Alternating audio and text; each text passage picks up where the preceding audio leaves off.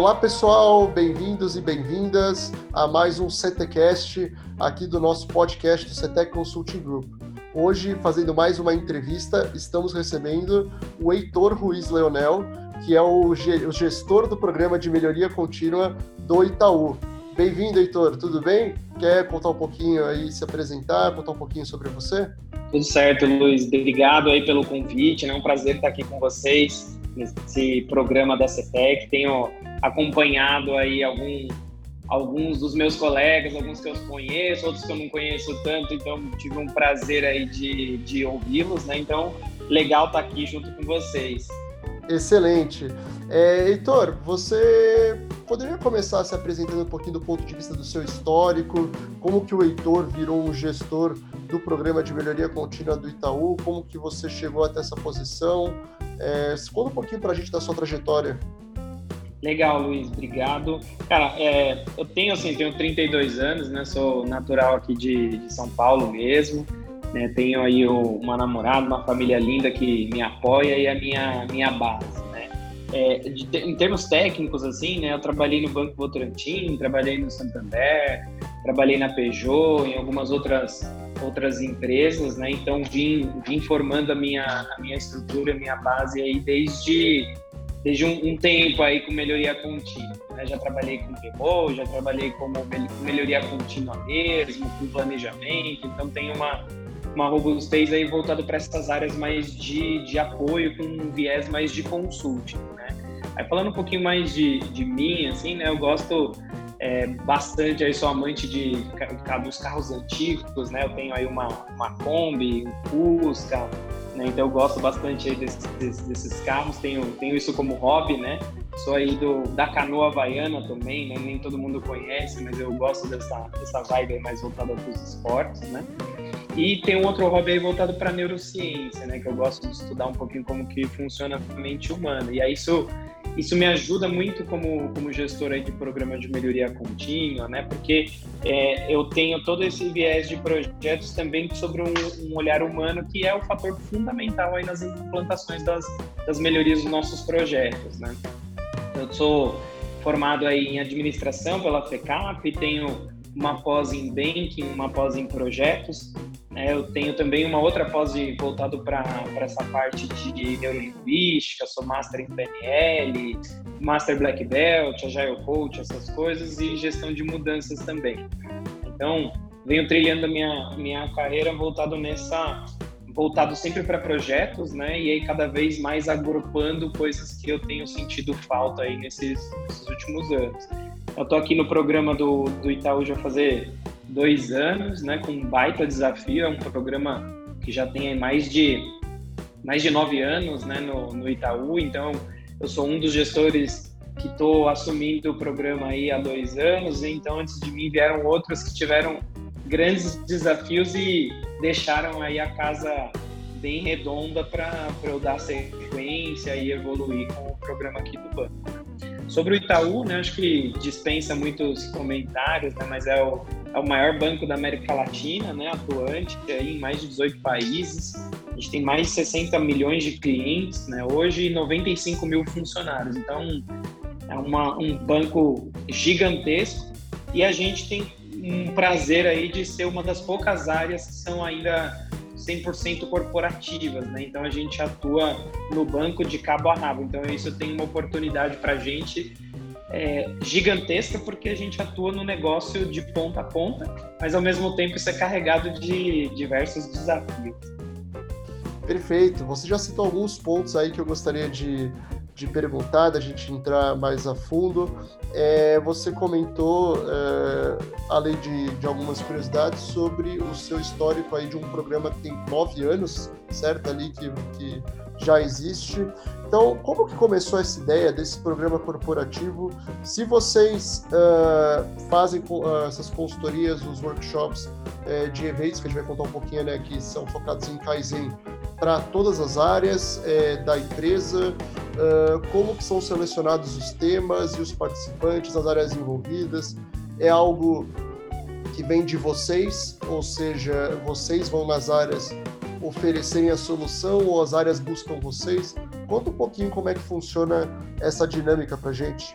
Beleza, legal, Luiz. É, assim, o, o, programa, como eu comentei, tem nove anos já, né? Ele nasceu de uma necessidade. Né? Acho que é, a maioria dos programas aí nascem dessa forma, né? E a gente tinha um problema lá atrás que a gente estava crescendo muito em cartões na época, né? E aí a gente também cresceu uma base de reclamação muito grande, porque a gente cresceu muito o negócio e não tinha uma base para sustentar é, tão estruturada.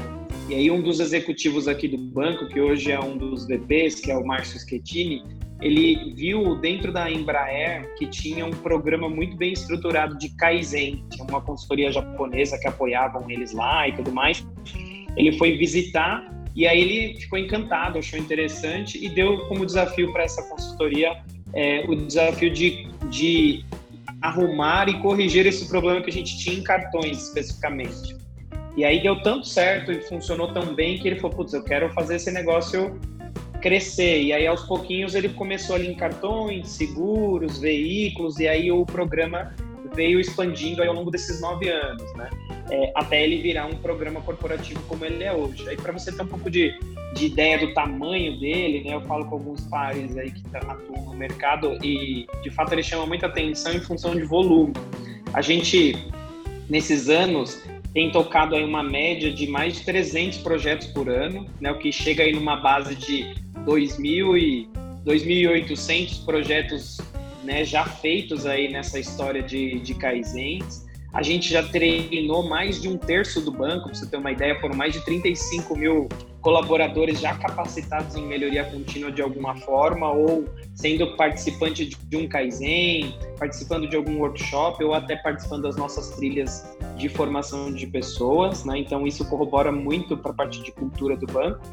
E tem uma questão que para todas as empresas é fundamental, mas que para um banco fala muito alto também, que é o retorno que o programa traz. Né? Então, ele trouxe aí já nesses últimos anos mais de 1,5 bi de retorno financeiro. Então, é, a gente fala muito para as nossas áreas que a gente, para minha área, né, para o meu time, eu falo que a gente não é, não faz parte do core business do banco.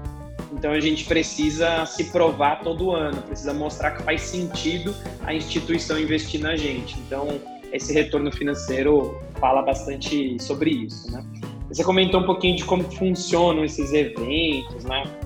A gente tem é, um, os eventos lá, eles funcionam dos kaizens de uma semana, duas semanas, até três semanas, dependendo do, do escopo do projeto, né? Isso falando especificamente de kaizen, tá? A gente faz basicamente uma preparação dos projetos, executa o ESIS e, o, e desenha ali o to be, os planos de ação nessas duas semanas, e depois tem uma etapa de pós-Kaizen que a gente chama de PMO, né?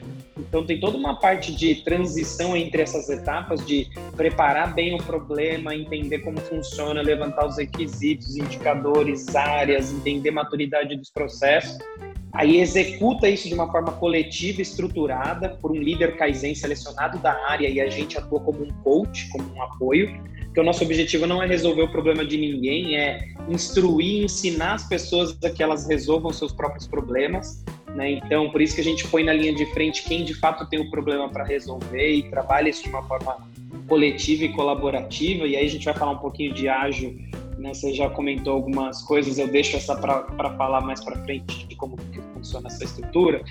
E toda essa parte do pós-Kaizen, a gente acompanha um plano de ação para entender se aquilo que foi valorado tem uma estima ganho, se ela está sendo capturada. Então a gente é responsável por ir lá falar: e aí, área, funcionou? Cara, você precisa de ajuda? Tem algum impeditivo que não está funcionando? Então o nosso nosso projeto, nosso programa que atua do, desde a identificação da oportunidade de melhoria até o dia que ela é implantada e ela está funcionando lá. Tá? Então, tem esse trabalho bem, bem forte e a gente atua no banco como um todo, né? Então, esse é um desafio, porque para você ter uma noção, a gente tem projetos de tudo quanto é jeito, né? De melhorar a recepção do banco, que a gente fez alguns projetos no ano passado, né? De as pessoas que demoravam, às vezes perdiam crachá, como é que demoravam para chegar, né, e, e perdiam algum tempo, tá? Então, projetos que são mais simples na teoria, né? E até projetos complexos de contabilidade, de alguns produtos específicos, de tecnologia. Então, tudo que você imaginar aí a gente já fez de projeto, né? RH, marketing, finanças,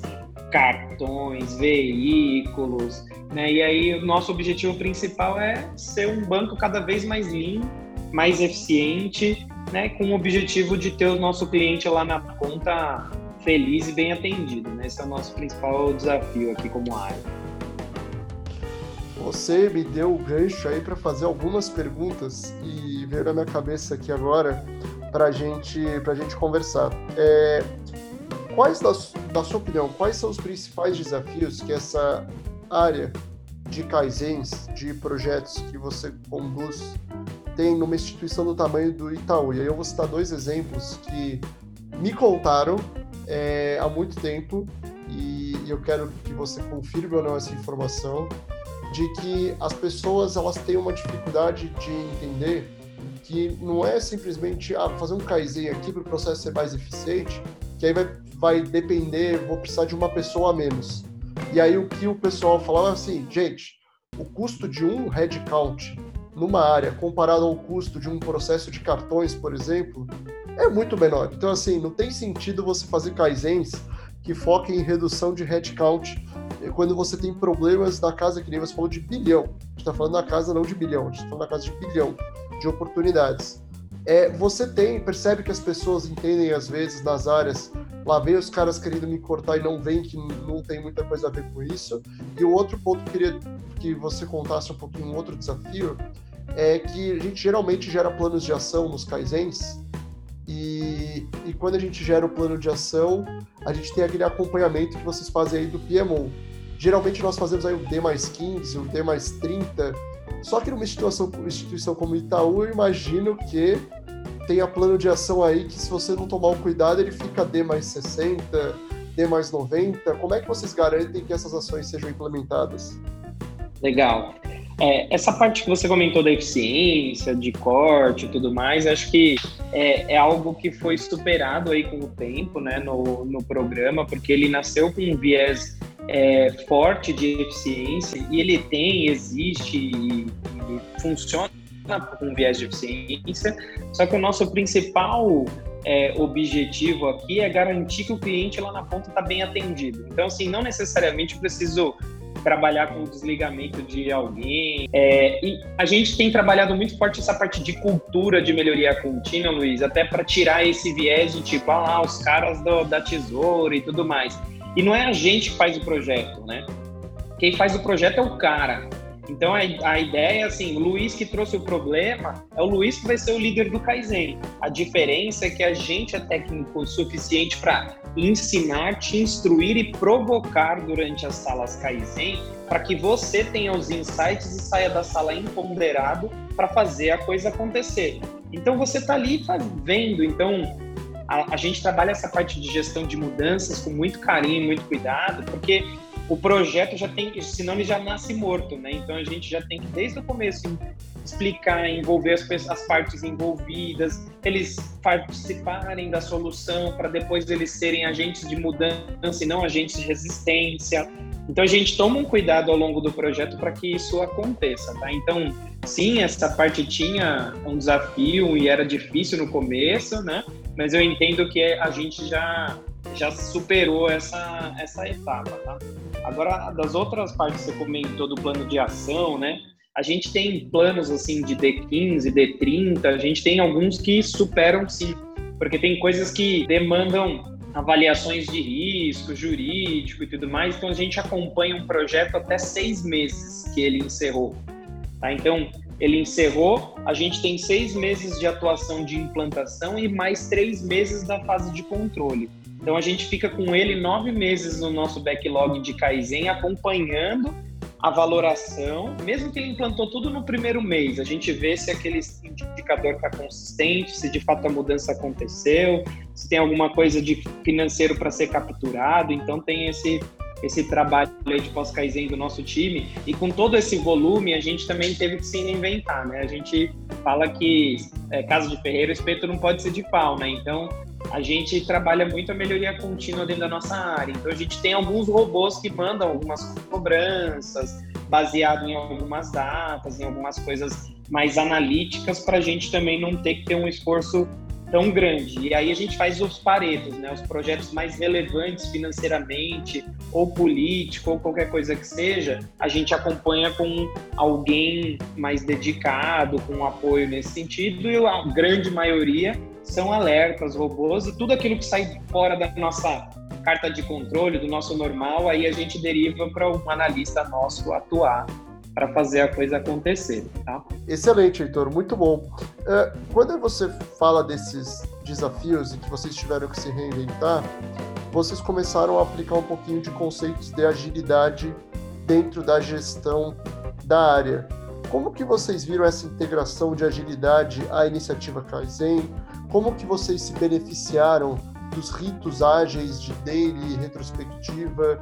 Como que vocês têm utilizado isso? E como que vocês conseguiram visualizar essa questão da gestão que a gente fala lá dos uh, flight levels, dos níveis de voo, da gestão de portfólio versus a gestão do projeto versus a gestão do dia a dia. Como que você vê esse movimento e como que vocês têm se aproveitado desses pontos? É, Luiz, é, é, eu falo bastante aqui para o time, assim, quando começou essa parte do ágil e o banco vem há uns dois anos, mais ou menos, testando alguns modelos de comunidade, principalmente na área de tecnologia, né, e agora mais fortemente nas estruturas do banco também mais operacionais, né, a gente tem discutido isso dentro do Kaizen há um tempo e eu, eu brinco que o ágil, ele agora é, ele é o efeito gourmet, né, tudo tudo é ágil, tem mais é, é mais chique, é, tem mais atenção e tudo mais, né? E aí quando eu, a gente para para refletir dentro do Kaizen, né, a gente já é ágil há muito tempo, né? Kaizen já é ágil, né? Pensar que a gente há nove anos atrás já já resolvia coisas em uma duas semanas com foco, com é, equipes multidisciplinares, né, com, com, realizando sprints, né, que é um Kaizen, é, é isso, né? É, a gente já estava nessa estrutura já há muito tempo, só que sem alguns, alguns ritos ou sem o, o chassi aí ou o glamour do ágil, né? Então, eu acho que isso foi muito mais fácil para a gente se adaptar nesse, nesse sentido. Aliás, o, o ágil tem raízes ali no Lean, né?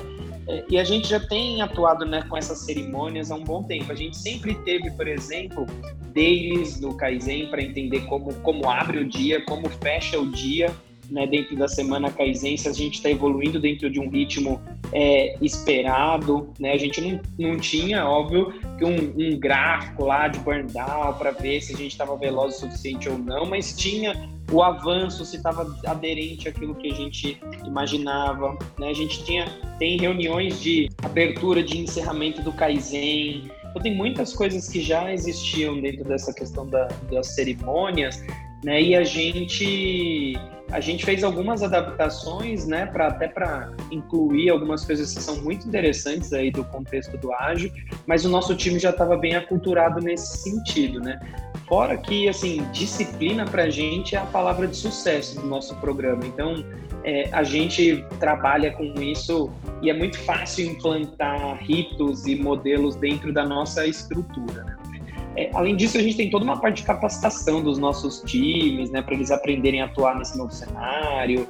A gente engloba muito forte a parte de gestão de mudanças que a gente tem comentado, né? Então, é, tudo isso para a gente garantir sucesso, o sucesso de, das entregas de valor aí para os nossos, nossos clientes, tá? Então, é, são palavras que acabam mudando, mas ritos que já já existiam aqui muito forte no nosso time, né? A parte de gestão de portfólio é algo que a gente tem um baita desafio, porque é, a gente tem um capacity restrito, né? Num, e um volume muito grande de projetos, então a gente tem que organizar aí o nosso, nosso PCP também de projetos, né? Porque a gente mais entra e executa projetos do que sai, então tem um desafio no pós-Kaizen ali de, de gestão, de organização, né? Então tem um, um trabalho bem, bem legal aí sendo, sendo feito aí no, nesse ano de gestão de portfólio, que a gente está investindo em evoluir as nossas ferramentas de controle também. Tá? Então, é, é, mais nesse sentido. E a parte de integrar a, a, agilidade, né, como eu já comentei, a gente agora tem focado muito mais em dar este mindset que já era algo que estava dentro do nosso time para as pessoas que vêm fazer Kaizen. Então a gente incluiu, por exemplo, é, um, alguns, um capítulo de ágil dentro da nossa formação de, de belts, né, seja Yellow ou Green Belt, a gente incluiu o ágil lá dentro, a gente ensina, a gente explica toda a estrutura do ágil é, baseado num modelo que até a própria CETEC aplica, né, que é o conceito aí da, das ondas, né, do Wave Coach, então, né, até para garantir o, o aprendizado, a aplicação, a mentoria, né, nas horas certas. Então a gente colocou isso ali dentro e a gente está colaborando para o banco a fazer essa mudança aí para o modelo de gestão ágil, mas tem um desafio gigantesco aí pela frente. Né? Excelente, é, muito bom. Você comentou aí alguns pontos muito interessantes e para a gente fechar, Heitor, é, eu queria saber o que você recomendaria para alguém que quer ser um gestor de um programa de melhoria contínua, um gestor de projetos em geral, chegar na posição que você, Heitor, chegou, que você recomendaria que essa pessoa fizesse, estudasse, por onde ela poderia começar? O que, que o Heitor recomendaria para alguém que quer chegar nesse cargo? Legal, acho que é, toda vez que eu tenho alguma conversa, até com as pessoas do meu time e algumas pessoas que eu faço é, mentoria aqui dentro do banco, uma das coisas que eu falo muito grande é que a gente tem que ter paixão pelo que a gente faz. Né? Então, acho que essa é a, a parte fundamental, né? Eu, eu sou um viciado em resolver problemas, eu adoro isso. Então, eu, eu gosto de chegar com algo, quando alguém chega e fala, nossa, Heitor, pelo amor de Deus, tô com um baita problema aqui na minha área. Eu fico feliz da vida, não pelo problema que ela tem, mas que eu paro e penso, cara, como é que eu vou resolver esse negócio? É uma área que eu nunca atuei, então é, me, dá, me dá prazer em pensar nisso, né? Além disso, de forma prática, né? Acho que tem que ter um olhar muito meticuloso para trabalhar com gestão de projetos, né? Então, é, é, aquela pessoa que não se conforma com qualquer resposta. Né? Então, é, não é tão óbvio assim a resolução do, de todos os problemas. E você trabalhar com o problema dos outros, ele é muito sensível, porque fatalmente vai envolver pessoas, né? E aí eu digo esse, fatalmente porque porque a gente tem que tomar um baita cuidado ali e, e pessoas não são padronizáveis, né? Elas têm momentos, sentimentos, padrões, modelos de, de formação e jeitos de trabalhar. E acho que gostar de gente faz toda a diferença aí para ser um bom gestor de, de projetos, porque são eles que vão dar as respostas, os problemas, né? E são eles que vão ter garantir o sucesso ou o insucesso do projeto, né? Então, esse é um ponto muito grande. Além disso, tem que estudar muito, assim, tem muito muitos métodos, tem muitos jeitos de realizar bons projetos, né? Eu não acredito naqueles modelos, é, ah, faça assim e seja feliz, né, dos projetos. Acho que muita gente hoje critica o, a gestão de projetos ali no modelo PMI e tudo mais, mas eu eu sou um, um defensor aí do método também, porque eu acho que nem tudo é ágil né? e, e toda e todo método tem a sua, a sua beleza e seu uso. Né? Então, acho que um bom gestor de projetos é aquele cara que tem um bom portfólio de ferramentas. Né? Eu brinco com o meu time que a gente tem que ter um cinto, um cinto do poder, eu falo, né? Que cada vez que a gente faz algum treinamento, alguma capacitação, a gente coloca mais uma ferramenta ali no nosso cinto para a gente ser um profissional mais completo. Então, gestão de projetos, ágil, change, Lean, Kaizen, OKR, enfim, tem uma lista bem grande aí para de evolução, né? Gestão de é, é, experiência do cliente, é algo que tem trabalhado muito forte também, né?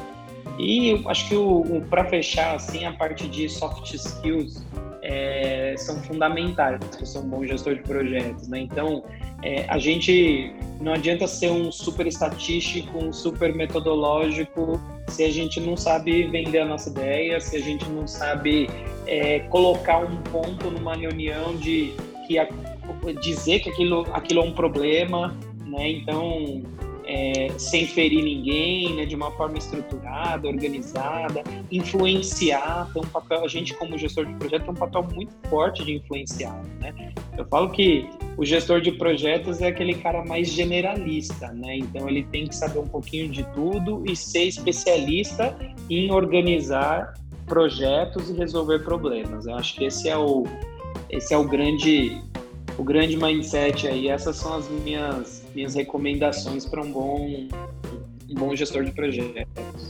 Heitor, muito obrigado pela participação. De novo, te agradecendo, dando os parabéns aí pela condução desse programa de excelência que vocês fazem no Itaú.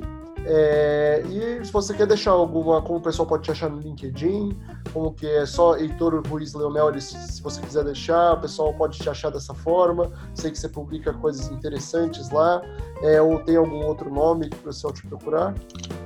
Não, pode procurar mesmo como Heitor, Heitor Ruiz Leonel lá no LinkedIn, né? Eu eu res, procuro responder todas as nossas as perguntas lá que algumas pessoas fazem. Eu gosto de estar ativo na, na rede, né? E acho que uma das coisas que eu acredito muito é essa troca aqui, Luiz. Então, acho que é uma via de mão dupla, um prazer aqui estar compartilhando e, e com você esse, esse espaço, né? E levando pouco de informação aí para a galera, né? Mas quem tiver alguma dúvida, alguma coisa específica, a gente sempre abre as portas aí para fazer benchmarks, né? Acho que é, isso faz com que a gente cresça, né? Com os questionamentos do, do grupo. A gente também adora fazer visitas aí, porque a gente tem muita coisa para melhorar, apesar de ser um programa bem grande que a gente se orgulha bastante, a gente sabe que tem sempre tem oportunidades e a gente tem um caminho longo aí pela frente que a gente quer continuar evoluindo, né? A gente, no, no fim das contas, aqui, a gente tem como missão garantir que o, a melhoria contínua esteja no DNA de todas as áreas. Então,